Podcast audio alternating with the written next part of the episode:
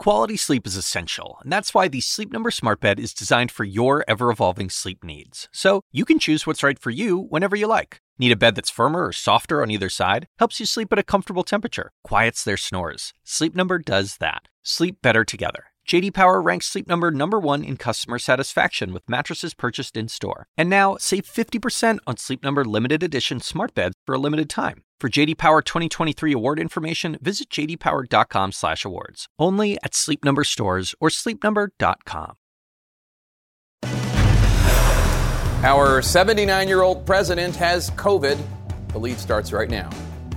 President Biden testing positive for COVID, but insisting he's doing fine. The White House just releasing new details about his symptoms coming up. Plus, Tonight, the January 6th Select House Committee returns to prime time and delivers its last scheduled hearing against former President Trump, accusing him of failing to act while watching the violence unfold in real time in the White House dining room. This, as we're also learning, they have never before seen video of Trump taping that video on January 6th and struggling to condemn the violence.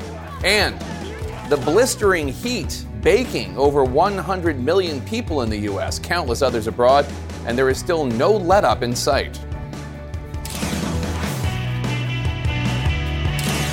Welcome to lead. I'm Jake Tapper. We start with the national lead. President Biden tested positive for COVID. The 79 year old president, who is fully vaccinated and received his second booster shot in March, just released a video saying that he is doing fine. Symptoms are mild, and uh, and I really appreciate your inquiries and your concerns. But I'm doing well. White House COVID coordinator Dr. Ashish Jha says that President Biden is breathing well and his oxygen level is normal. The president is now isolating inside the White House residence for the next five days, we're told, and taking the COVID antiviral drug Paxlovid, which is a drug recommended for people such as President Biden, who are at higher risk of developing severe COVID because of either their age or underlying medical conditions.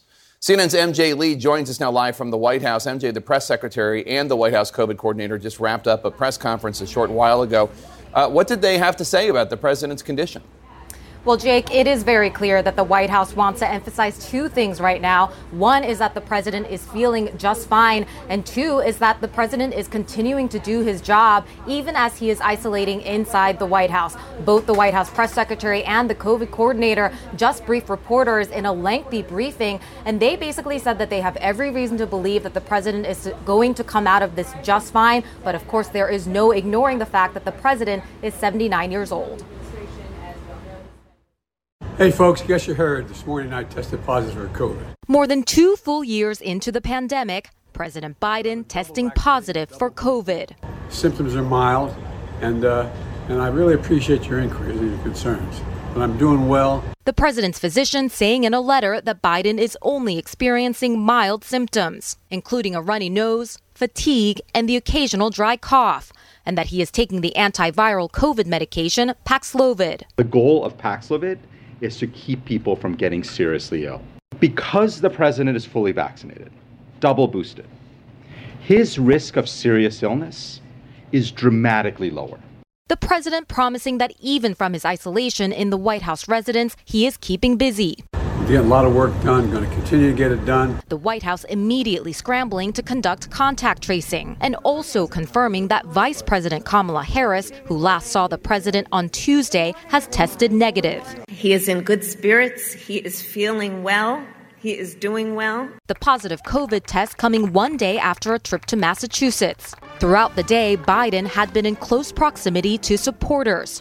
Numerous White House aides, members of Congress, and other elected officials, and members of the White House press corps traveling with the president on Air Force One. Cases are going up.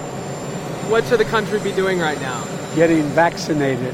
As the COVID pandemic entered its third year, White House officials had increasingly started raising the possibility of the president eventually getting COVID. It is certainly possible that he will test positive for COVID. Like anyone else, uh, the president may at some point uh, test positive for COVID. In recent weeks, the president had traveled abroad to Germany, Spain, Israel, and Saudi Arabia, and participated in many crowded indoor events at the White House. Biden, now the second U.S. president to test positive for COVID while in office. Former President Donald Trump got COVID in October of 2020, well before vaccines were available, and spent three nights at Walter Reed. The Biden White House promising transparency and regular updates on the president's condition. We were transparent. Uh, I got the letter from. Uh, we put out a statement as soon as uh, we we uh, did the test and were able to uh, put out the information. We will have daily updates from his doctor uh, on on his status. Now, there are real flashbacks right now to when former President Donald Trump got COVID and he ended up spending several days at Walter Reed. But when Dr. Ashish Jha was asked about that possibility at this briefing just now, uh, he dismissed that as purely a hypothetical and that basically that doesn't seem like a real possibility given that the president right now is feeling just fine. But Jake, I'll tell you, I have traveled abroad with the president recently, obviously covered many of these very crowded East Room events at the White House when the White House was asked asked about all of these events and schedules and travels that the president has had recently, they said that they have no regrets and that they have been preparing for the possibility of the president getting COVID for a number of months now, Jake. Yeah, he's gotten full vaccinations, two shots, and then two boosters uh, since. And he's physically in a better place because of that than, than Donald Trump was. MJ Lee uh, at the White House. Thanks. I, I want to bring CNN chief medical correspondent Dr. Sanjay Gupta into the conversation. Sanjay, President Biden is fully vaccinated and double boosted, as I noted. That, obviously, that's the best protection against serious illness. He's also taking Paxlovid. He's almost 80, though. He'll turn 80 in November. What's your level of concern for his health? Well, you know, I think that um, if, if this were my parents calling me and they're in the same position in terms of their vaccination status and they said they got COVID, I'd be, I'd be worried. They're around the same age as the president. I'd be worried. I, I think the vaccines and stuff work really well, but I think uh, the idea of making sure uh, they're not developing new symptoms, spiking a fever. Uh, I would, ha- you know, get them an oxygen monitor so they're just making sure their oxygenation doesn't drop. So the, the vaccines are really, really protective, but his age is a is a risk factor here. So uh, optimistic, but but being careful. People often ask Jake, how much of a difference does it make being vaccinated, boosted versus not? Here's some data we can show you, which which basically says if you look now, eh, well, at least in May of 2022. If you were vaccinated and boosted, you were about 29 times less likely to die of this disease as compared to unvaccinated. So that, that at least gives you some context in terms of putting a number on, on the level of protection. It's not perfect, but it's really good. The White House says that President Biden is isolating, is being treated with the antiviral medication Paxlovid. What does that treatment entail? So it's it's a five day treatment. It's an oral pill, so something you just take by mouth. You don't have to be in the hospital or a clinic for that. Um, most of the data really around this, uh, at least recent data, comes from Israel. It was a 109,000 person study right at the beginning of Omicron. So it gives you an idea of what, how this responded to Omicron. And what you find is in people who are highest risk because of age, people over the age of 65, you had a significant benefit when it came to hospitalization, severe illness, as well as death. Um, you know, 60%, 67%, I think, reduction in likelihood of severe illness, and close to 80% reduction, I think, when it came to, to death. So it's, it's, a really, it's a really effective medication. You have to start it early. That's one of the keys. People get it right at the time that they start developing symptoms, have the most benefit. Uh, what uh, possible side effects are there from Paxlovid? I've, I've, i know of um, a, a, tinny or metallic taste in your mouth uh, being one of them. Is there anything more serious? I think that the two big things here are there are some medications that you probably need to stop if you are taking Paxlovid, um, and, and the presence on two of those medications. One is to lower cholesterol, a statin drug, and the other one is a type of blood thinner. So at least for the time that he's on Paxlovid, uh, he's not to take those medications. And they were asked about that, and you know, for a few days it shouldn't be a problem for him not to take the medications. The second thing is something called rebound, Jake. So you do fine, you test negative, uh, and then a few days later you test positive again and even develop symptoms. If you look at the data, that happens around 6 7% of the time. But did happen to Dr. Fauci, you may remember, Jake. He, he had that exact Paxlovid rebound. It's going to be important with the president probably to be tested every day for a few days after he tests negative to make sure he doesn't develop that rebound. The president released a video on Twitter this afternoon explaining that he is continuing to work from the residence. He's feeling fine. How long do you think he needs to continue to isolate before he can resume a normal work schedule? Uh, just as soon as he tests negative? Yeah, that, that, that's right. I mean, that's what the White House's plan is here. And it's interesting because it's a little different than what the CDC says. The CDC says day five, regardless of test, you don't need to, to uh, continue to isolate. So they're saying that they're taking it a step further, waiting for a negative test which could be a while. You know, it's interesting. Five days, um, there may be people who clear virus and test negative within five days, but if you look at some of the recent papers with regard to these new variants, nine days, uh, you know, is also the case for some people to continue to test positive. So we'll see how long it takes for him. So we saw the president uh, at an event, an outdoor event in Massachusetts yesterday. He was shaking hands. He was in close contact with lawmakers and others who attended the speech. We're, we're also seeing a surge in infections across the U.S from this rapidly spreading and highly infectious BA5 subvariant. Um, should people in vulnerable groups, such as President Biden, be wearing masks more often, even outdoors, uh, if they are in close proximity to other people, you know, within a foot or two, given how much spread there is in the community? Well, Jake, I, I would invoke sort of my, my own parents again, because as a doctor, people often ask, what if it were your parents or what if it was your family member? Um, I would my parents on their own have been wearing masks. They go into crowded indoor settings, high filtration, you know, masks, uh, N95 or KN95 masks, and I I, I uh, think that that's a good idea. I mean, I think that there's still a lot of vulnerable people out there, and even if you're vaccinated and boosted, you could still get sick. I mean, you know, just because you're not getting severely ill, as one virologist said to me, it could still be one of the worst viral illnesses of your life. Just because you don't get hospitalized doesn't mean it's not significant. The other thing, Jake, is that the question is how likely are you to come in contact with virus if you're out there?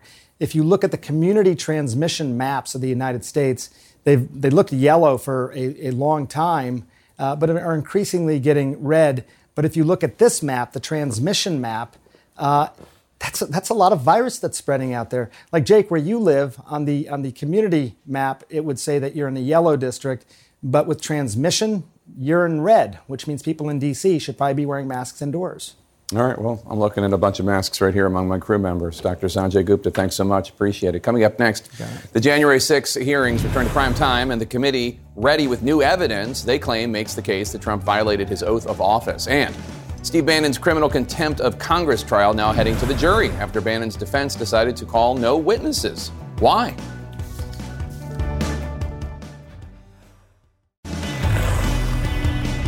In our politics lead, we're just hours away from the last scheduled hearing from the January 6th Select House Committee. Of course, you can catch CNN's own live coverage beginning at 7 p.m. Eastern this evening. The committee plans to detail the extent of Donald Trump's inaction for three hours and seven minutes as his supporters and others, far right extremists, ransack the Capitol. We will also hear live testimony, we're told, from former Deputy National Security Advisor Matthew Pottinger and former Deputy Press Secretary Sarah Matthews both of them quit the White House that day in the wake of the attack. Plus, we will hear, we're told, never seen before outtakes from a video Trump recorded the day after the insurrection. Sources tell CNN that the tapes show Trump having extreme difficulty recording the speech and refusing to admit the election was not stolen. As CNN's Ryan Nobles reports, tonight will be a critical night for the committee to make its case. Mr. Schiff? Aye. The January 6th Select Committee is ready for another primetime event setting the stage for what may be their most important hearing yet. It's pretty simple. He was doing nothing to actually stop the riot. The committee, led tonight by military veterans Elaine Luria and Adam Kinzinger, plan to outline in specificity what they describe as Donald Trump's dereliction of duty. Kinzinger teasing the hearing with clips of White House aides saying Trump watched the riot unfold on TV. Do you know whether he was watching TV in the dining room when uh, you talked to him on January 6th? Um, it's my understanding he was watching television. The hearing is expected to reveal clips of testimony from witnesses we have never seen before, like Trump's executive assistant, Molly Michael, in addition to live testimony from former aides Sarah Matthews and Matthew Pottinger, who both quit after the insurrection. The president didn't do anything, and we're going to fill those blanks in. And if the American people watch this, particularly I say this to my fellow Republicans, watch this with an open mind. And is this the kind of strong leader you really think you deserve? The committee will also show outtakes of Trump's video message to the nation the day after the riot. We have just been through an intense election, and emotions are high. But now tempers must be cooled and calm restored. A short three minute address designed at the time to unify the country, But select committee members say the outtakes show Trump struggling to condemn the violence and looking for ways to excuse his supporters' conduct. It will be significant in terms of what the president was willing to say and what he wasn't willing to say. Uh, and it's also, uh, of course, very significant how long it took him to say anything. That is, anything that wasn't just adding fuel to the fire. All this as the investigation into Trump and his allies continues on many fronts. His chief of staff, Mark Meadows, who was not charged with contempt despite defying the committee's subpoena, spotted just steps from the Capitol campus this morning and refusing to comment on if he's been contacted by criminal investigators related to his role in the January 6 riot or attempts to overturn the election. I don't comment on anything on January 6th. And there is no doubt that the committee has been building toward tonight. First, they laid out the case that Donald Trump peddled false claims about the election narrative despite knowing that he lost. And then he used that lie to fuel all of his supporters to come to Washington on January 6th. And then, as his supporters attacked the Capitol, the committee plans to show tonight exactly what he was up to. And Jake, that was not very much. Yeah, Ryan Nobles reporting live on Capitol Hill. Thanks so much. This just into CNN. The Inspector General for the Department of Homeland Security has informed the U.S. Secret Service that they're investigating the missing text messages from January 5th and 6th. In a letter, the watchdog calls this an ongoing criminal investigation. This comes as the Inspector General has also directed the U.S. Secret Service to stop its own internal investigation into what happened to those texts. CNN's law enforcement correspondent Whitney Wild joins us now live. Whitney, how big of a deal is this investigation? It's criminal? This is a big deal. This is certainly uh, complicating matters for the Secret Service in the short term because, Jake, as you know, they have this House Select subpoena that has directed them to conduct an internal investigation. Meanwhile, the Inspector General came back to them today to say, in effect, stop what you're doing. Here's a quote from that letter To ensure the integrity of our investigation, the Secret Service must not engage in any further investigative activities regarding the collection and preservation of the evidence uh, that they are discussing earlier in this letter, and that includes includes immediately refraining from interviewing potential witnesses, collecting devices, or taking any other action that would interfere, Jake, and this is crucial, with an ongoing criminal investigation. Again, this letter adding to this growing tension between the Secret Service and the Department of Homeland Security's Inspector General over the potentially missing text messages. Again, those are being sought by other oversight committees. Further, the National Archives has also directed the Secret Service to conduct an internal investigation to figure out what happened to those text messages. However, at this point, uh, the Secret Service is trying to figure out, in effect, which oversight body to listen to. Uh, so this is a huge deal. The Secret Service telling us, Jake, that they are not aware of a specific criminal allegation that's been directed at them. Uh, they are, in this moment, trying to satisfy all of these investigative bodies, including the Inspector General. Back to you. All right, Whitney Wild, thank you so much. Joining us live to discuss is all, all of this uh, is uh, Donald Trump's former acting White House Chief of Staff, Mick Mulvaney. He later served as special envoy to Northern Ireland.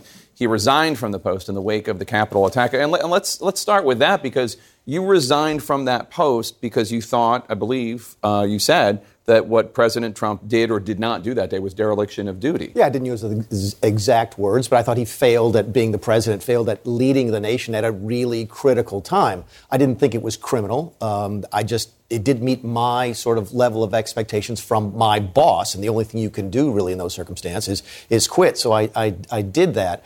Be curious to see tonight if, if, if the committee is going to try and lay out a case that there was criminal activity or just dereliction of duty, those are really not exactly the same things. very difficult to prove that someone has committed a crime by doing nothing. I had thought, Jake, that as this was going through the, the hearings, that what they're going to try to do is draw a line from the Proud Boys and the Oath Keepers into the Oval Office, either through Steve Bannon or through Michael Flynn or, or through Mark Meadows, to sort of get the president in on the on the judici- on the uh, seditious conspiracy. I don't think you're going to see that tonight. I think what you're hearing is they're going to focus on what he did during that 187 minutes. I'm not sure how that ties into the overall narrative, so I'll be very interested to see what happens tonight. Um, and, and, I want to start with your reaction to the videos that Congressman Kinzinger uh, put out on behalf of the committee uh, this morning. You saw uh, some of the individuals uh, testifying, basically talking about how Donald Trump was during that three hours and seven minutes in the dining room off the Oval Office, watching it on TV, not doing anything, even though people were calling him, people were pleading with him, please go to the, the press room and just tell them to stop. Go on Twitter, tell them to stop. And and he didn't. Yeah, I was one of those people. I actually texted Mark Meadows and said, look, he needs to do something to stop this.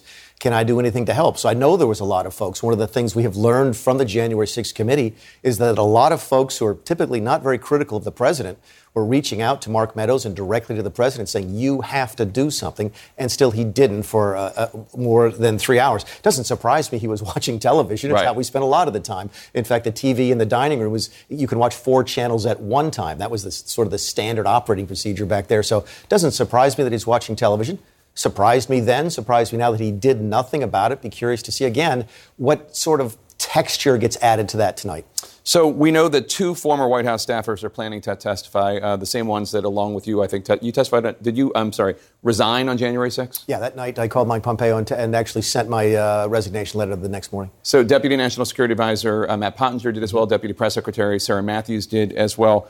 Um, they resi- resigned in protest. Um, you know them. I don't know them. W- what are they like? Yeah, but I don't know. Sarah. Sarah got there after I left. She came in with Okay. Kayleigh McEnany. Um, but I knew Matt, and Matt had been there since Robert O'Brien became the national security advisor.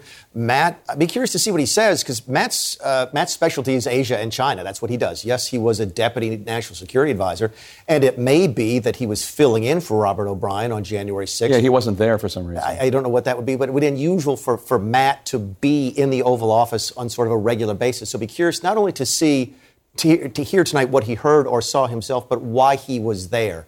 Because if it was just a mass of people in the Oval Office and people were coming and going, that could help contribute to sort of this, this sense of chaos inside the West Wing uh, on the, at, at critical times. And when we were watching uh, the piece from Ryan, you noted uh, that we saw Trump's executive assistant Molly Michael. We didn't know that she had testified uh, in you know behind closed doors before uh, the committee. What can you tell us about her and the job she had as executive assistant? Molly was a critical position. Molly ran sort of the, the outer oval. Molly was the, the person who sat at the desk outside of the Oval Office. You could not get into the Oval Office except through the back doors, which very few people use, but 95% of the people who would come into the Oval Office would walk right past Molly's desk. So she knew all the time who was in there. She usually knew who the president was on the phone with. If the doors opened, she could hear and see into the Oval Office. So again, be, I don't know what we'll see from her tonight. If it'll be obviously she's not testifying live, but if she's testifying on, on video, be curious to see what she heard and saw because that's firsthand testimony. Keep in mind, uh, a lot of what we heard from Cassidy Hutchinson, while very compelling and very credible, she admits the stuff that she heard from other people or she had well, the two big, the- yeah. The, I mean, the uh, the limo story, the SUV story, and the ketchup story were hearsay. Everything else she heard from people. Correct. But, but those two big stories were her hearsay. Yes. Exactly. Uh, Molly will be in a position. Most of what Molly might testify to would be stuff that she had seen and heard herself because of where she physically sat. Yeah. Lastly, I just want to get your response. The Wisconsin Assembly Speaker Robin Vos said Trump called him last week as part of a new effort to get him to decertify Wisconsin's electoral votes for Biden from 2020, from two years ago. Listen to what Vos told our uh, CNN affiliate WISN about that call. He makes his case, which I respect. Um, he would like us to do something different in Wisconsin. I explained that it's not allowed under the Constitution. He has a different opinion. I mean, Yeah, here's here's my takeaway from that. I saw that and I, it scratched my head. I'm thinking to myself because I understand a little bit about how a presidency works, how an Oval Office works, how the how the president thinks, and so forth. Who's advising him? Who, who, who gave Donald Trump the idea? By the way, you can call Wisconsin today, and they can undo what they did back in, in, in 2021. I, I don't I don't understand that, and I keep coming back to a, to a regular theme here. When Donald Trump started his presidency, he was advised by the former president of Goldman Sachs. He was a member of a former CEO of Exxon was one of his cabinet members. At the end, he had a bunch of crackpot lawyers and folks who were practicing law who were not lawyers. Peter Navarro ap- apparently wrote like a 36 page memo on the legalities of the election. He's not even a lawyer. Right. So at the end of the Trump administration, he's being advised by fr- some very sketchy individuals, and it looks like he's still s- being advised by people who don't understand the law, because I'm not sure who told him not only this was a good idea, but that calling Wisconsin was even, that that having them undo the election was even possible. It doesn't seem uh, particularly uh, sane, just as an observation. Anyway, Mick Mulvaney, thank you so much for, for being here. Really appreciate it, as always. Coming up next, Steve Bannon passes on putting up any defense for his criminal case. Why would that be? Stay with us.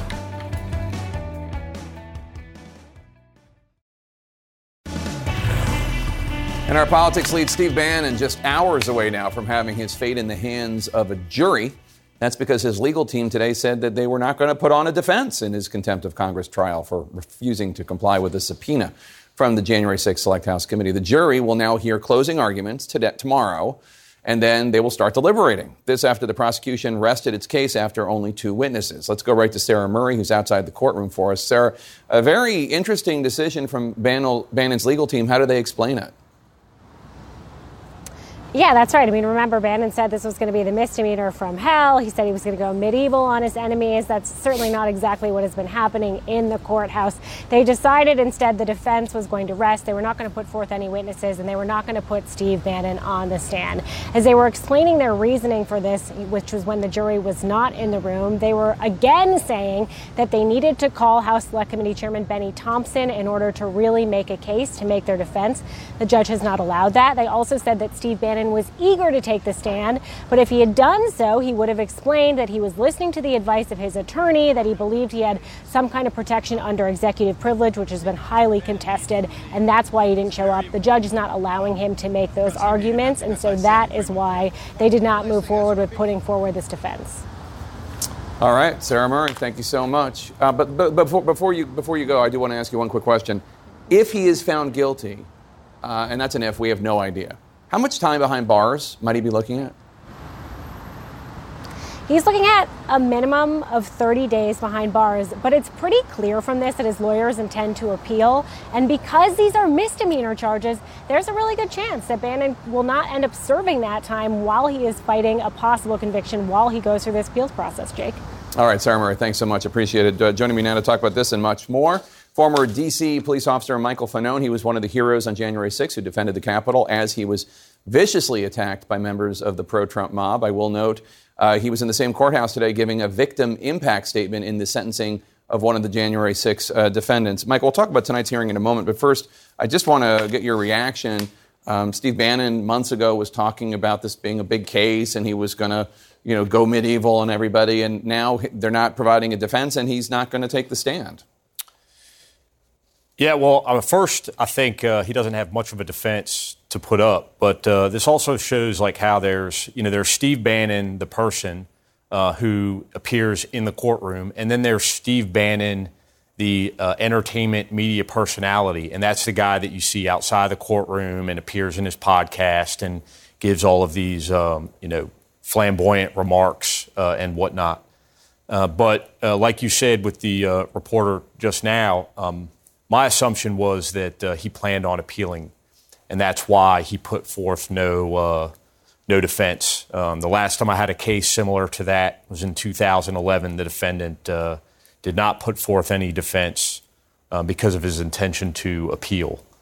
Um, fortunately, in that case, it was a felony charge, and he spent time in prison before his appeals were heard. But uh, in a misdemeanor case, I'm afraid that uh, Mr. Bannon will not be uh, incarcerated during mm. that time. Um, so let's talk about tonight. Uh, we're told that tonight's hearing is going to focus on the three hours and seven minutes where Donald Trump, uh, between his uh, leaving uh, the ellipse when he gave that speech and the time that he finally told the mob to, to stop attacking law enforcement officers and vandalizing the Capitol. Um, here is a, a preview that the January 6th committee put out earlier today.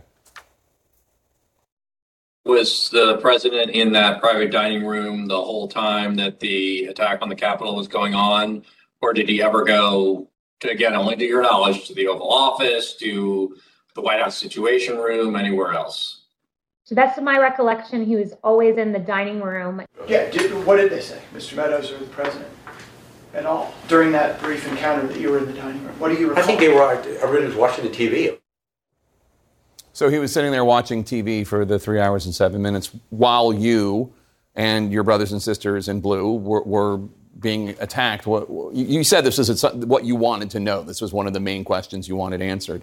So we're going to find out much more tonight. But you know that people were begging him and calling him. You just heard Mick Mulvaney said he texted, tell him to stop it, tell him to stop it. We know about all the texts from Fox personalities and the rest. What's your response? I mean, it's clear to me that. Uh former President Trump was derelict in his duty. Um, he failed to act. Uh, he had a responsibility to uh, ensure that um, this mob that he incited uh, was dispersed, and he should have been doing everything possible uh, to make sure that that happened, whether it was giving statements, whether it was providing federal support to the officers that were battling this mob.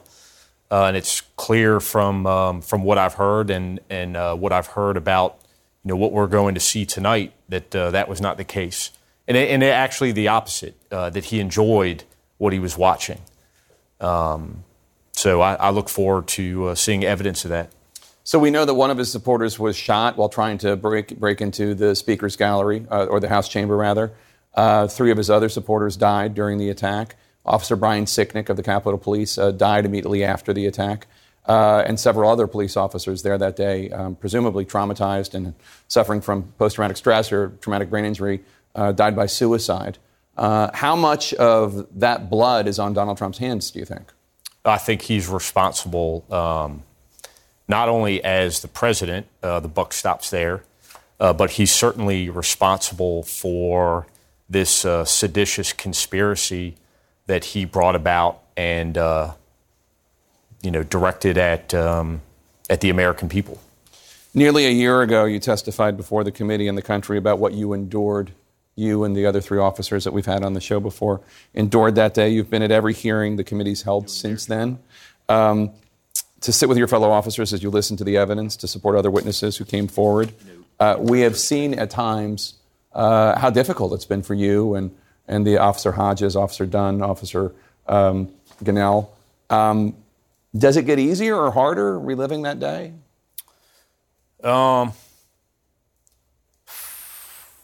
I, I, would say that uh, you know, for me, this whole experience, speaking out about what happened to me on January 6th, and then also talking about the bravery and courage and selflessness that I witnessed from other officers has been cathartic. Uh, attending these hearings, I mean, at times it's um, it's it's aggravating and uh, it's also infuriating. Uh, not you know just about the experience that I had on the sixth and and you know the assaults and um, you know the violence of that day, but watching so many American leaders who were so indifferent to the brutality of what was occurring right before their very eyes. Not just Trump, uh, but you know all of these individuals in the in the White House at that time.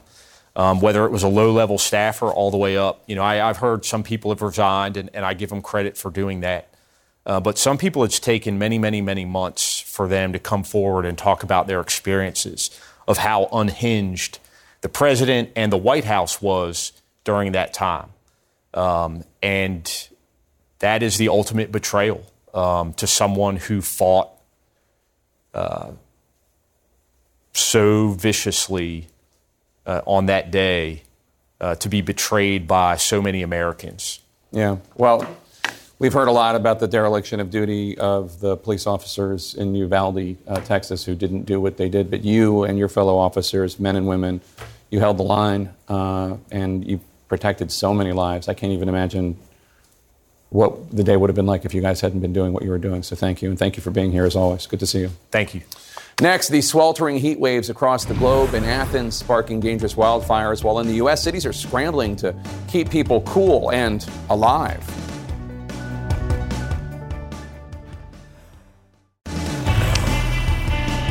In our world, lead extreme temperatures this week gripping the globe. Wildfires breaking out in the Greek capital of Athens, tearing through residential neighborhoods and forcing thousands to flee. Europe is experiencing one of its hottest summers ever. And that brings us to our national lead, where those intense temperatures are having devastating effects here in the United States as well. More than 100 million people are living under extreme heat advisories in the United States. CNN's Ed Lavandera now reports. More than 100 million Americans are under heat alerts in more than two dozen states. It's cold water. In Dallas, where temperatures have been in the hundreds this week, this homeless outreach group, Metro Relief, is handing out supplies and water to help the homeless stay clean and cool during the relentless heat.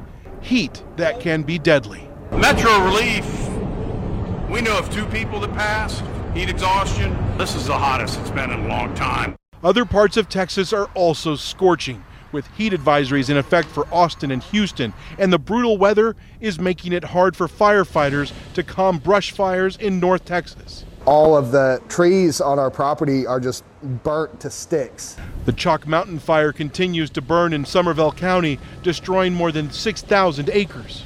We had a, a, beautiful homestead out there with a lot of different houses on it, and it all got burned up in the matter of a few hours.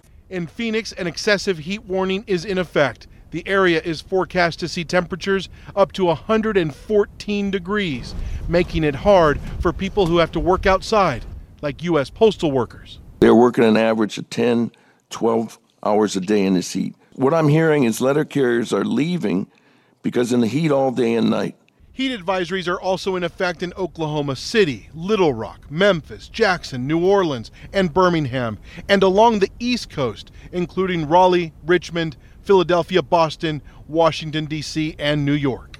Avoid going out in the peak hours, stay out of it, stay hydrated, keep your pets inside, check on your neighbors, uh, and be aware of any other uh, induced illnesses. The heat is the number one cause of weather deaths in the United States. That is why cities all across the country are setting up cooling stations.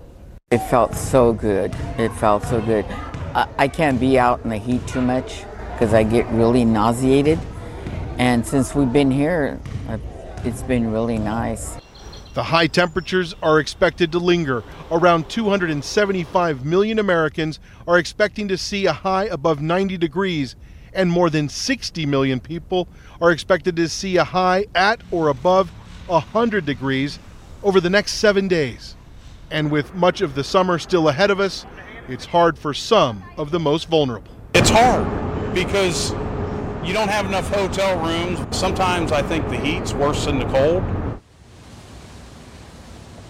So, Jake, you know, we have so many cities across the country setting record high temperatures, but now we're seeing many of those cities also setting record high low temperatures. So that means uh, for many people, millions of people across the country, they're not seeing temperatures below 85 or 80 degrees ever. 24 hours a day of relentless heat, and that's what makes all of this so punishing. Jake?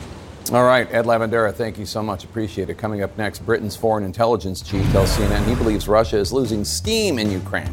What might that mean for Putin going forward? Stay with us.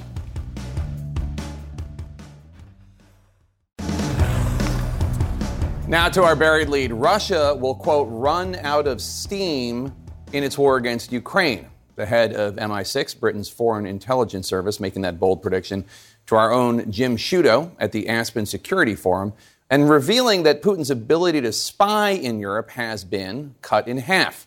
Jim Sciutto joins us now. Jim, this would be very pr- promising news for Ukraine if true. What else did the head of MI6 tell you about why he seemed so optimistic? Well, Jake, this is the first time the, the, MI6 chief has ever done an interview like this before, and just scathing in his assessment of Russia's capabilities in Ukraine, saying that their intelligence services failed to recognize the strength of the Ukrainian resistance, saying that Russian forces are not showing themselves capable of taking much more ground there and holding it, but also saying that Putin has, in the words of the MI6 chief, had epic fails in all of his strategic objectives. Have a listen. He had three things he wanted. One was to remove uh, Zelensky. Mm-hmm. Second uh, was to capture Kiev. Uh, and second was to uh, sow disunity within the NATO alliance. Mm-hmm. So, on all of those, I think they count as epic fails. So, I think he has suffered a strategic failure in. Uh, in Ukraine. It's obviously not over. He's obviously made, and the Russian forces have made some incremental pro- progress over recent uh, weeks and months, but you have, it's tiny amounts, and we're mm-hmm. talking about a small number of miles of advance. And when they take a town, there's nothing left of it, Jim. Yeah. I mean, it is obliterated. It's... So, uh, and I think they're about to run out of steam. Run out of steam. In fact, he believes that Russian forces will have to take another pause in their military operations there, and that that will give, in his view, Ukrainian forces the opportunity to potentially take back ground. And Jim, the MI6 chief also weighed in on CIA Director William Burns, yeah. saying there's no evidence that Putin is suffering from serious ill health. Uh, does the MI6 chief agree? He said exactly in those terms. And as you know, British and U.S. intelligence share intelligence under the Five Eyes program. He said there is no evidence to indicate that. And when I pressed him to say, well, how much do you really know about what's going on inside the Kremlin? He said, listen, we, we got our prediction right of when and how Russia was going to invade Ukraine. He seemed to be letting on that they know something. Hmm. Fascinating stuff. Jim Sciutto, thanks so much for joining us. Really appreciate thanks. it. Coming up next, what was President Trump doing for three hours and seven minutes while the Capitol was being attacked? The January 6th committee returns to prime time tonight, and they say they have some of the answers. Stay with us.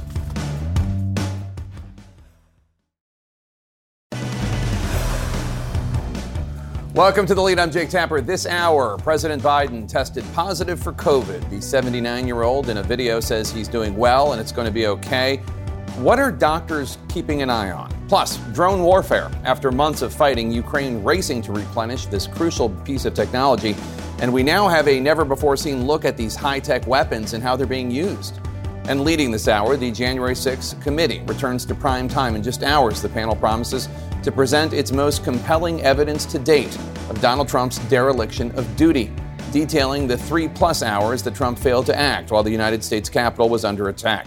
Earlier today, Republican committee member Congressman Adam Kinzinger released this video, clips of Trump aides describing what the president was doing as the violence unfolded. Was the president in that private dining room the whole time that the attack on the Capitol was going on? Or did he ever go to, again, only to your knowledge, to the Oval Office, to the White House Situation Room, anywhere else? So that's my recollection. He was always in the dining room. Yeah, did, what did they say, Mr. Meadows or the president? At all during that brief encounter that you were in the dining room? What do you recall? I think they were, uh, everybody was watching the TV. Do you know whether he was watching TV in the dining room when uh, you talked to him on January 6th? Um, it's my understanding he was watching television when you were in the dining room in these discussions, was the on was the, the violence Capitol visible on the screen on the, in the, tele, on the television? Yes. Right. One woman you saw in those clips is Molly Michael. She was Trump's executive assistant. We did not previously know she had testified before the committee.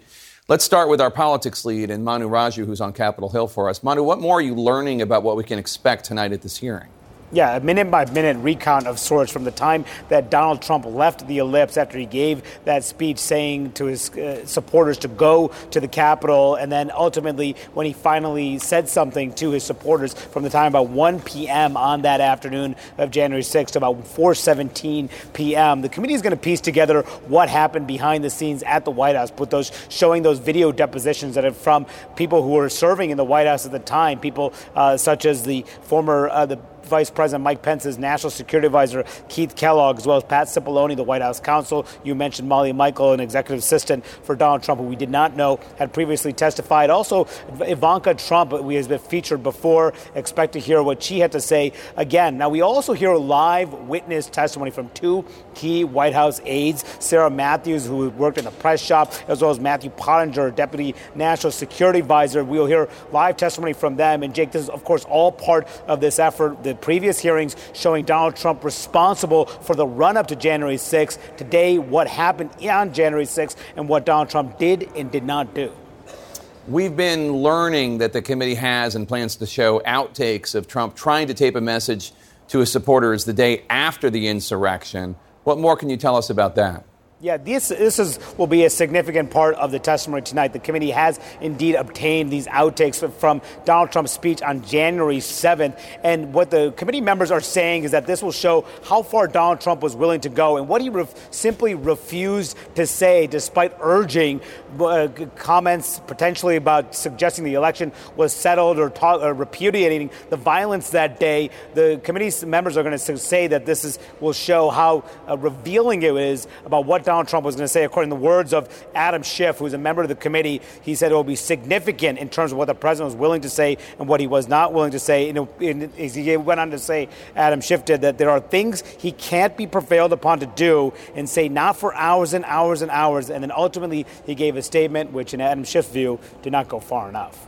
Right. Jake. Manu Raju, thanks so much. Let's uh, bring in a member of the House Select Committee on January 6, Congresswoman Stephanie Murphy, Democrat of Florida. Congresswoman, thanks so much for joining us. Let's start with these video outtakes of Trump's message to his supporters taped on January 7th. We're told that Trump refused to say that the election results had been settled. He attempted to call the rioters patriots. Um, have you seen these outtakes? How would you describe them? Well, I'm not going to spoil the uh, hearing tonight out of respect for my colleagues. What I think we should focus on and look for tonight, though, is the contrast between the two um, members of the Select Committee who are both people who have sworn the oath um, while they were in uniform, as well as as um, members of Congress, to uphold the Constitution against uh, threats, foreign and domestic. We'll see a contrast to what they did um, and what they're doing right now and what the president did on um, January 6th. Um, as commander in chief, did he uphold his constitutional oath to defend this country as the U.S. Capitol was under attack?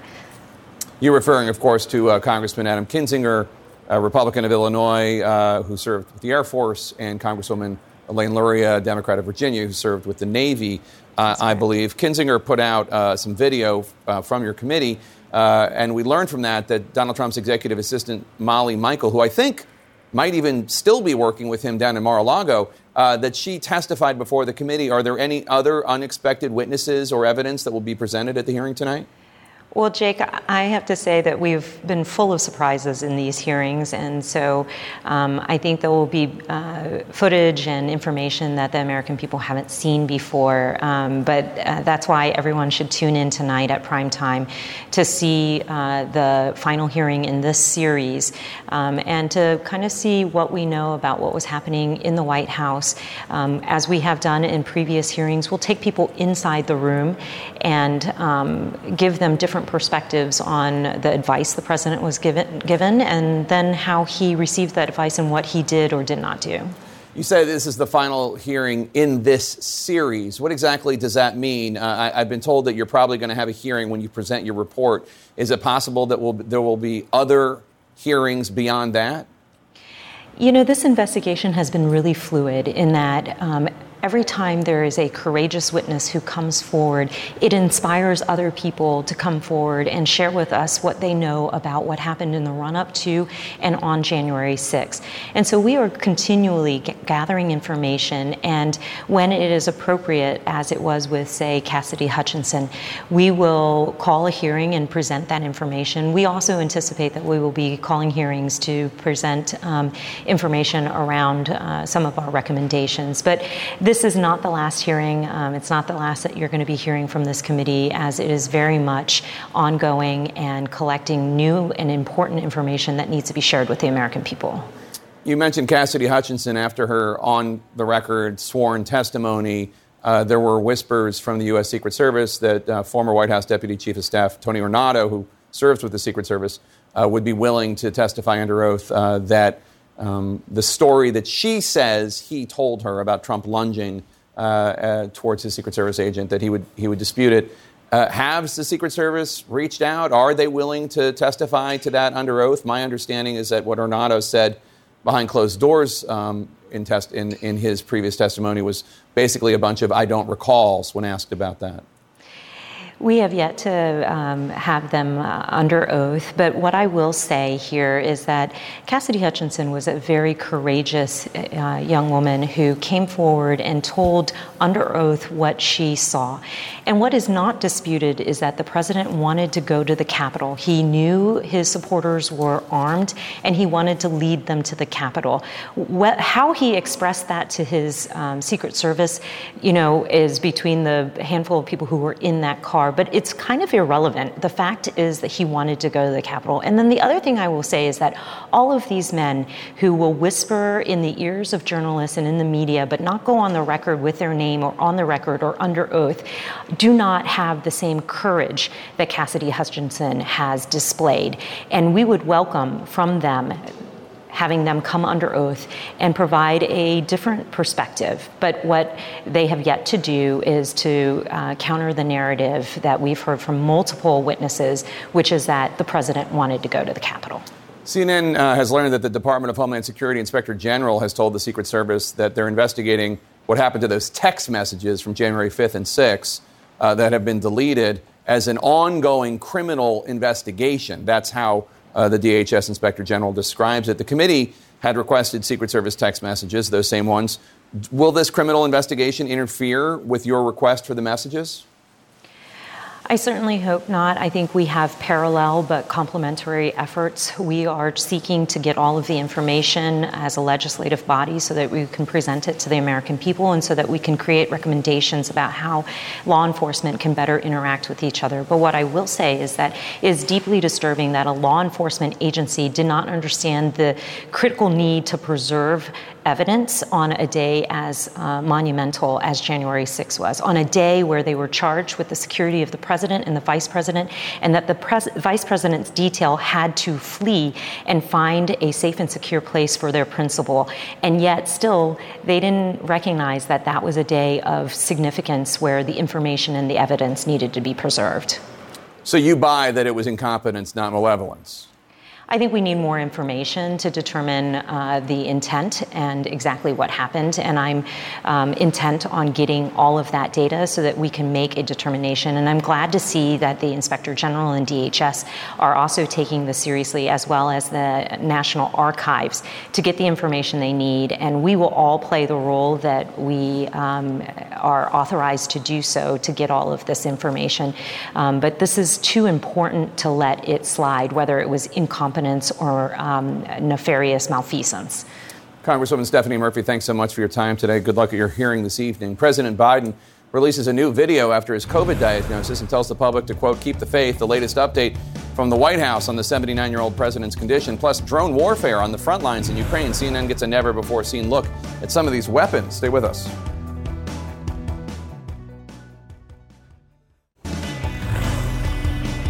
We are back with our politics lead, three hours and seven minutes. That will be the focus of tonight's hearing in the January 6th committee. The period of time from when the Capitol riot began to when Donald Trump finally released a video telling the MAGA mob to go home. It starts at 1:10 p.m. That's when Trump told the crowd at the Ellipse to march on the Capitol. Former White House aide Cassidy Hutchinson testified that Donald Trump then got into his motorcade and, according to Secret Service agents, angrily tried to convince his drivers to take him to the Capitol, which they refused. Trump returned to the White House by 119, where staffers testified he watched the insurrection unfold live on TV. Rioters had already breached the Capitol when Trump tweeted an attack on Vice President Mike Pence at 2:24 p.m. Six minutes later, the vice president and lawmakers were evacuated from the chambers. Trump then tweeted again, telling rioters to quote, "Stay peaceful," but he did not encourage them to leave the Capitol. Soon after, House Republican leader Kevin McCarthy urged Trump to call off the mob, tell them to leave. Trump, however, sided with the rioters, telling Kevin McCarthy perhaps they cared about the election more than he did. At 3:13, Trump again tweeted that his supporters should remain peaceful, but he did not say they should leave the Capitol until finally he tweeted out a video at 4:17 p.m. telling rioters to go home while praising the men and women who had assaulted police and vandalized the Capitol. They dutifully obliged. Let's discuss. Sungmin, let me start with you. Tonight's hearing is expected to include testimony from people who spoke to Trump on January 6th, as well as people who were in the West Wing that day. We know Sarah Matthews and Matt Pottinger from the National Security Council are going to are going to talk about why they resigned in, in anger and disappointment that day. How damning do you think this could be for Donald Trump? It could be pretty bad depending on the actual information that we see, because we've seen a lot of previews of this hearing coming from members of the select committee, and they are already making the case to us that during those 187 minutes, while we see the awful images unfold on television, Donald Trump did nothing. We saw a little bit of the preview coming from Adam Kinzinger this morning. You had a testimony from uh, members of the White House saying that while this was going on, you could see the images on TV, but Donald Trump stayed in the dining room and basically did nothing. So I would love to hear. I think we're all looking um, to see what kind of details Matt Pottinger, Sarah Matthews provide, and kind of backing up just how resistant uh, President Trump was to doing something that in those hours. And Alyssa Farah, the former communications director, uh, you were one of the people texting people in the White House, telling the president to, telling them to tell the president, please uh, tell, tell them to tell the crowd to go away. Tell us about Matt Pottinger and, and Sarah Matthews. I don't know them uh, at all. What are they? Do you think that they're going to be credible with the Republican audience? They will be, and I think it was uh, it was smart planning to pair these two together. So Matt Pottinger, is someone who has enormous credibility in the national security community on a bipartisan basis. He was the Wall Street Journal Beijing bureau ed, uh, bureau chief at one point, a Marine Corps veteran. On the flip side, Sarah Matthews is a tried and true Republican. She was on the Trump campaign, handpicked by Kayleigh McEnany to come to the White House. So you can't write her off as a RINO and a never Trumper. And they were I mean, both I there. can. well, they'll still try. Don't they, worry. they will say will it. still try. They say it about Mitt Romney That that is and Liz true. Cheney. That is true. But um, they both are going to bring the credibility of being senior officials who were working in the West Wing that day. Matt being the most senior NSC official on staff, he's going to be able to talk about the threat environment and what he was warned about, what weapons might have been being brought to the Capitol, what the crowds were looking like that were amassing. She's going to be able to talk about the efforts to get Trump to say something and what he was and wasn't willing to say. So I'm going to be paying attention to the word about like peaceably assembling. Was he willing to say that? Was he willing to call off the mob? It seems very clear he wasn't, but she's going to be able to walk through that tick-tock. So um, uh, let me let me ask you, Carrie. Uh, we had uh, Mick Mulvaney on earlier, and he said that he thought what Donald Trump did, former acting White House Chief of Staff Mick Mulvaney, was was a dereliction of duty, but he didn't know if, if that was a crime. Is it a crime? And and if so, what does the committee have to show that Donald Trump did or did not do? I think there's arguments that could be made that uh, he was potentially obstructing justice, but I don't think this hearing is about establishing criminal culpability as it relates to dereliction of duty. I think that the uh, arguments regarding what he did that day pertain to his role as commander in chief, where he completely failed to protect the Capitol and the lawmakers and the law enforcement and the staff who were on the premises, um, his inability to marshal the resources of the federal government to respond to what was an emergency situation that potentially uh, obstructed the, the work of Congress and the functioning of the Constitution. But I don't think that, unlike some of the work that the committee has done in the prior hearings, that really, I think, did go a longer way in potentially exposing him from a criminal perspective. I think this is more about his. Uh, Potential for future leadership as a political leader, and what will come out of tonight will just reinforce much of what was described in the second impeachment hearing, which is his incompetence and his dereliction to his duties as commander in chief and, and president. And speaking of criminal intent, uh, listen to Attorney General Merrick Garland uh, when asked about the possibility of charging a former president with a crime. No person is above the law in this country. Nothing stops us. Even a former no, per- I don't know how to. Maybe I'll say that again. No person is above the law in this country. I can't say it any more clearly than that. Listen, uh, you know, this is a big discussion about whether or not uh, the Justice Department will actually act. The committee has said they're not sure about whether or not they're actually going to refer him to uh, the, the Justice Department for prosecution, although they seem to agree that he did break the law. We've seen so far, uh, no one around him has really been charged with any crimes other than people who failed to.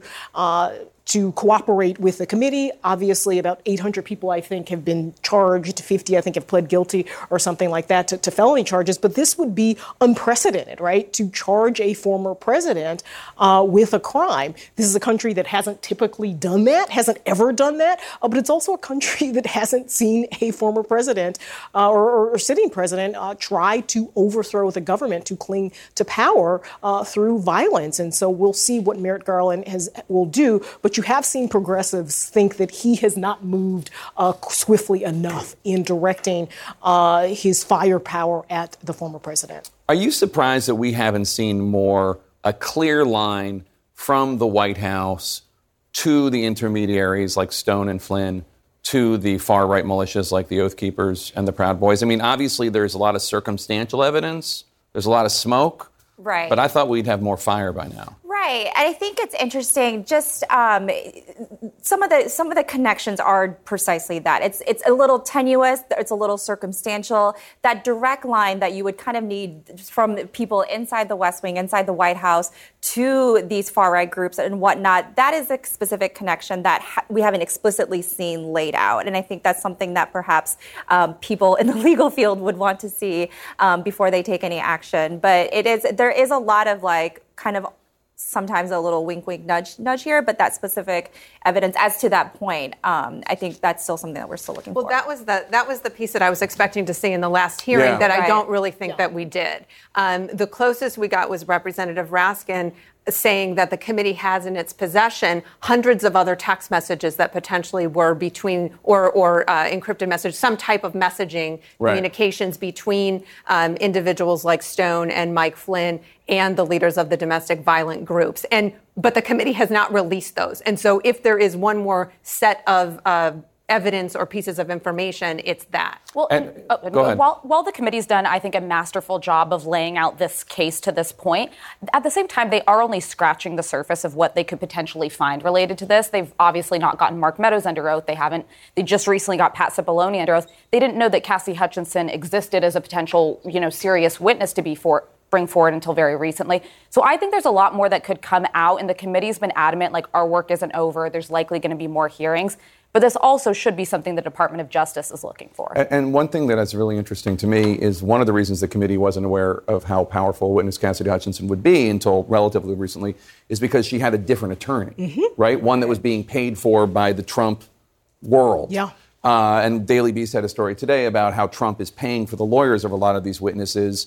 Um, and I certainly have questions about whether or not these lawyers are completely only solely allegiant to the witnesses or if they're also sharing stuff with the Trump world. We saw that that message, uh, threatening witness intimidation message, Liz Cheney shared about how That's Donald right. Trump's reading the transcripts. Yeah, reading the transcripts, the idea that he contacted one or tried to, and, then the, the person uh, told the, the committee this. So there is that sense of that that there is sort of witness tampering uh, going on. No silver uh, bullet yet in terms of necessarily uh, nailing that as a, as a case to Donald Trump. But yeah, I mean, this sort of idea of loyalty and staying true to Donald Trump has certainly affected the way this hearing has gone and the information that this committee has. All right, great panel. Thanks so much, one and all, for being here. President Biden tested positive for COVID today. What the White House is now saying about how the 79 year old is doing so far.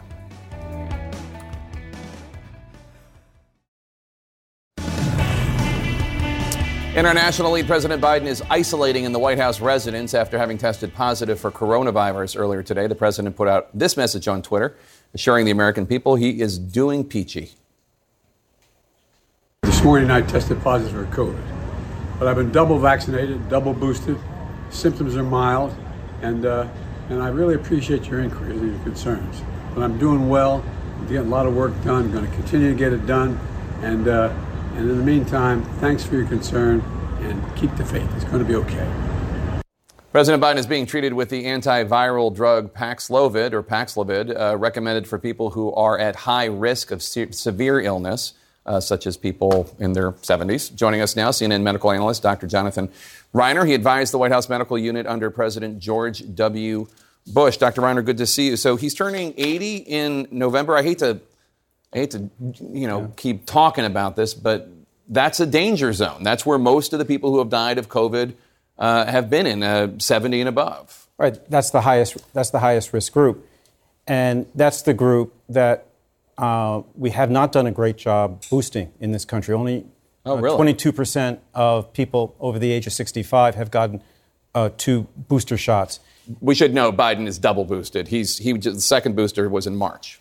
Right, and for that reason, his his illness will likely be mild.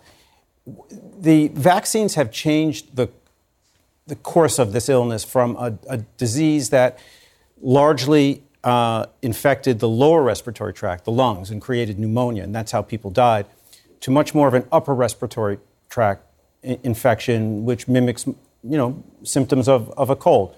So the fact that the president is doubly vaccinated and doubly boosted very strongly suggests that his course should be relatively mild. Plus, they're treating him with Paxlovid. Yeah, and so so you're saying that what the, the vaccines do is they, they just kind of like move, they make it less severe, and instead of having trouble with your lungs, Right. it's more like you're just congested in your in your nose and your throat. And, and that, that's what the course is for almost everyone who is fully vaccinated, who is not immunocompromised f- for some other reason, which is why the mortality rate for a vaccinated person is, is, is very, very low.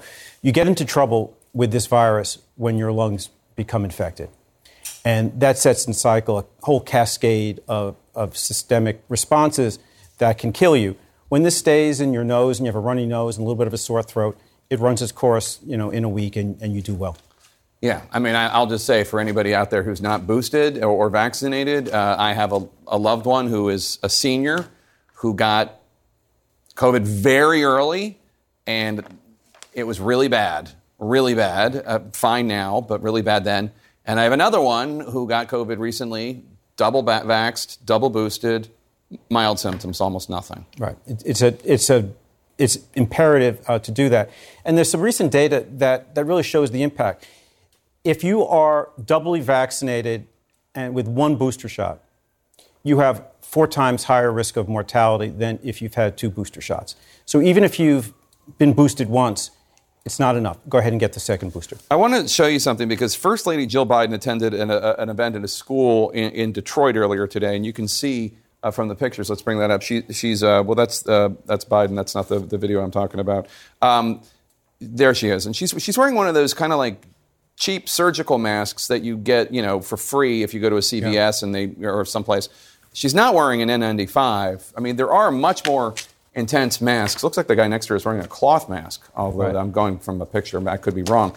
I mean, shouldn't she be wearing an N95? Don't we know so much more about masking now? I don't mean to pick on the First Lady, but shouldn't she be? Don't we know that the N95s are so much more effective? I think everybody should be wearing an N95. Right, not just her, of course. You know, they went from this sort of exotic, uh, rare, uh, hard to find item to much more wide, widely available. And an N95 mask will protect you in a very heavily laden viral environment. It's what we wear in the hospital. And if you have a tight fitting N95 mask, even if you're in very close contact to someone who's infected, and if, even if you're in contact with them for a long period of time, you are unlikely uh, to get this disease. But you don't see many people who aren't somehow involved in medicine uh, wearing them. I, I, certainly think the uh, the leaders of our country and their families should be wearing them. I think all Americans should be wearing them. One of the questions I've asked this week is what have we done to change the manufacturing capacity in the United States? What we found out in the early uh, months of, of COVID was that we didn't have the manufacturing ability to, to create enough N95 masks for this country. Has that changed over the past couple of years? I don't, I don't know. Yeah. Um, I mean, the first lady, uh, she looks 40, but she's not. So right. she probably should be wearing a better mask. Dr. Right. Dr. Reiner, thank you so much right. for, for, joining us. Uh, really appreciate it. Also, today, the House of Representatives passed a bill that would guarantee access to contraception in the United States because of fears of a pending Supreme Court ruling otherwise, although we don't know of any case that way. But Justice Clarence Thomas did suggest that the Supreme Court should reconsider a previous ruling, Griswold versus Connecticut, which guaranteed the right to buy and use contraception uh, without government restriction. Uh, only eight Republicans joined the Democrats in the House to support the bill. Uh, it is unclear whether that bill will have enough to pass the Senate, though, again, I should point out there is no current Supreme Court case that would be relevant to removing the right to contraception. Coming up next, Russia's war in Ukraine, fueled by Europe's dependence on Russian gas. We'll tell you how. Stay with us.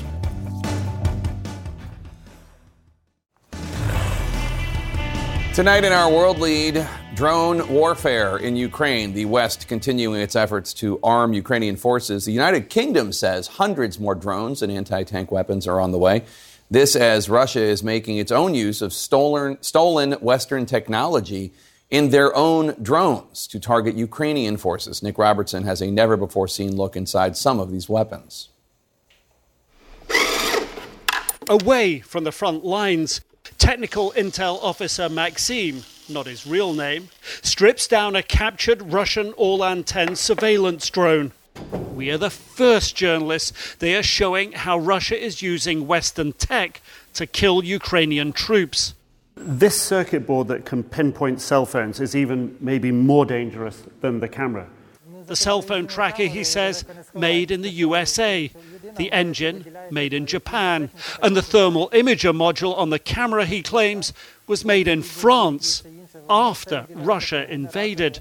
Drones like this one are a terror on the battlefield and are revolutionizing the way war is being fought. But the battle over control of components inside of them is almost as important as a supply of new rockets and artillery. At the front lines, Ukrainian soldiers fear Russian drones and celebrate and share what they call successful hits. Kiev's military intelligence say the drone's powerful cameras with thermal and infrared imaging and cell phone tracking are making it easier for Russia to kill Ukrainian soldiers. From a UAV or a drone identifying a Ukrainian target, it can be three to four minutes for the Russians to engage them. So, French lens, Japanese engine, US made GSM parts. What other countries' uh, components go in here? The list, Maxime says, is long, includes Austria, Germany, Taiwan, the Netherlands. His job follow every serial number, find out who made it, and tell allies to figure out how to stop Russia's drone techs getting their hands on it. But stopping supply of these often commercial components won't be easy.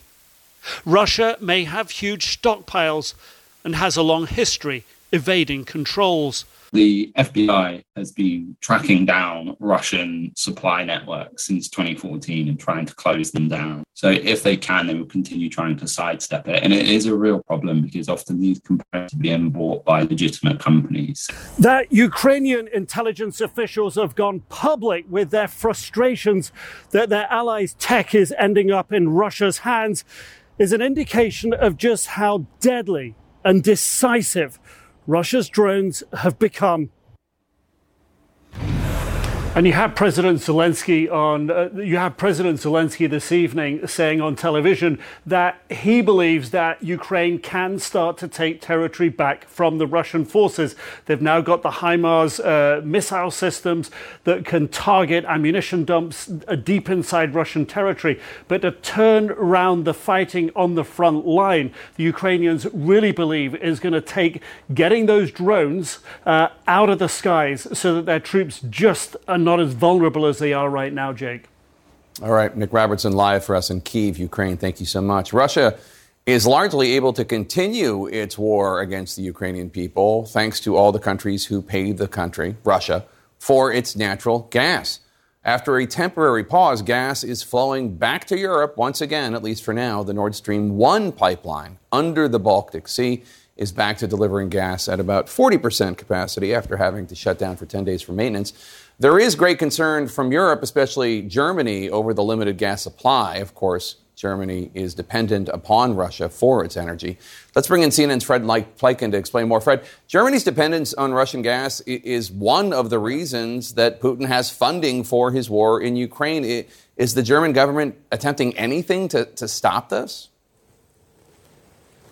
Well, they certainly are, but they also seem to have come to the realization, Jake, that they're not going to be able to get off Russian gas anytime soon, or even in the, in the sort of medium term future, even though they are trying. As you just mentioned, the Nord Stream 2 pipeline now going at about 40% capacity, and the Germans are saying that's not going to be enough for uh, for the amount of gas that they believe they need to get through the winter because they are still so dependent on Russian gas. They want to fill up their gas storage facilities to 95% come November 1st. And essentially they say the way that they're going to be hopefully able to do that is by relying more on coal, which means putting coal-fired power plants back online and quite frankly, asking Germans, the industry, German population, and then also, of course, the public to uh, to just use less energy so that they need less energy for gas. But really, um, they understand that at this point in time, it's going to be very difficult for them to get off the Russian gas uh, anytime soon, Jake.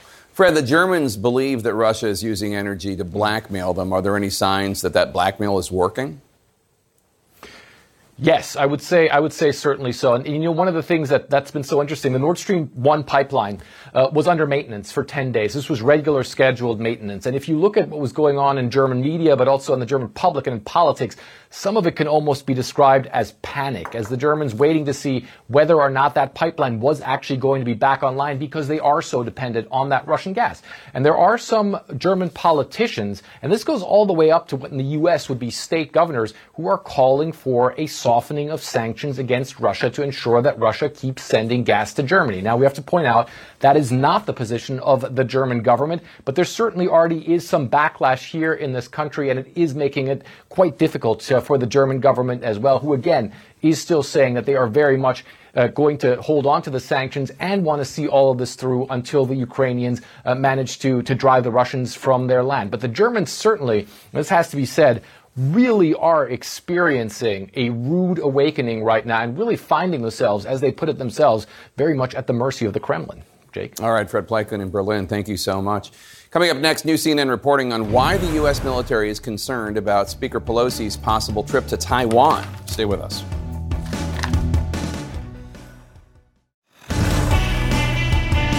In our world lead, House Speaker Nancy Pelosi was pressed by reporters about her potential trip to Taiwan.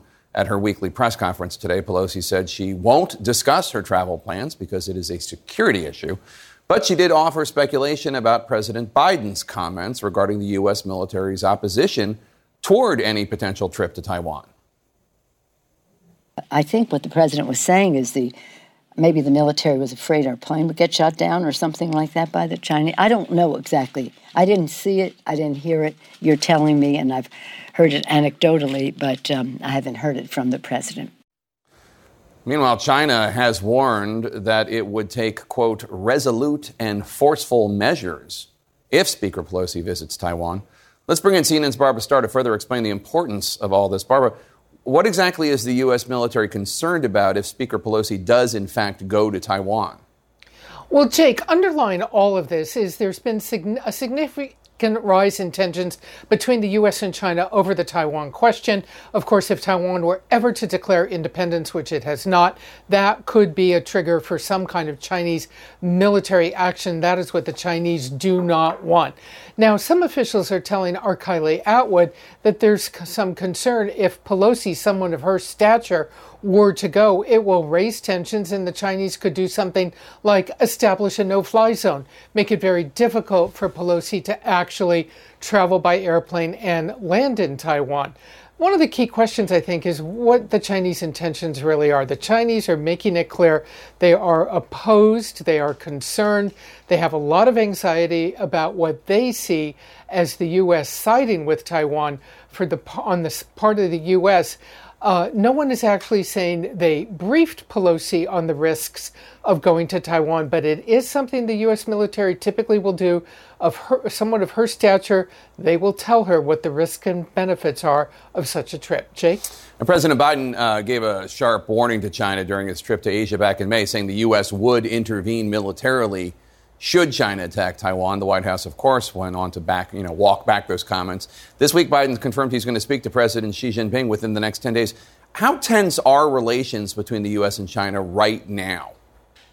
Well, they are, but I would say uh, cautiously tense, if you will. I don't think anyone thinks the Chinese are about to invade. That is not really the question on the table at the moment, by all accounts.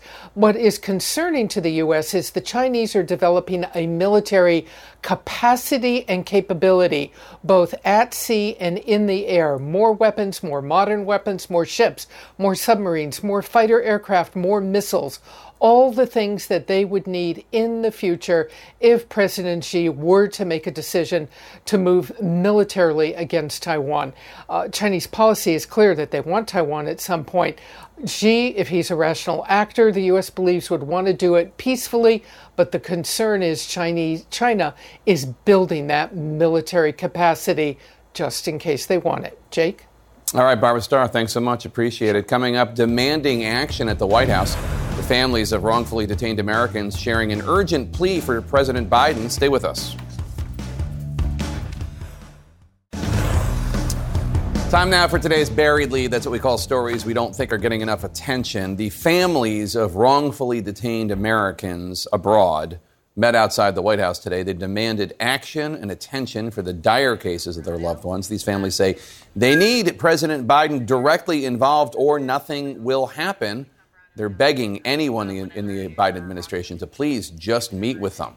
The demonstration comes a day after the unveiling of a new mural in Washington, D.C., which shows the faces of these missing family members. Here is a plea today from the mural's artist. So I'm going to issue a challenge to anyone in the administration. The mural is just blocks away over in Georgetown. It's not that long of a drive. You can ride a bike there. Go see it and, and look into the eyes of these American citizens, uh, many of whom who have served our country, especially like Matthew Heath. It's time that the country serves its citizens, especially those who have been wrongfully detained and held hostage abroad.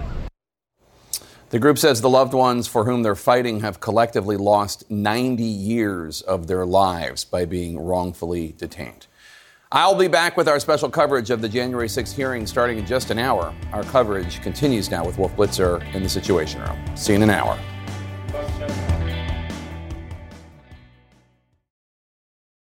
When you work, you work next level. When you play, you play next level. And when it's time to sleep, Sleep Number smart beds are designed to embrace your uniqueness, providing you with high-quality sleep every night. Sleep next level. JD Power ranks Sleep Number number 1 in customer satisfaction with mattresses purchased in-store. And now, the Queen Sleep Number C4 smart bed is only $1,599. Save $300 for a limited time, only at Sleep Number stores or sleepnumber.com. Prices higher in Alaska and Hawaii.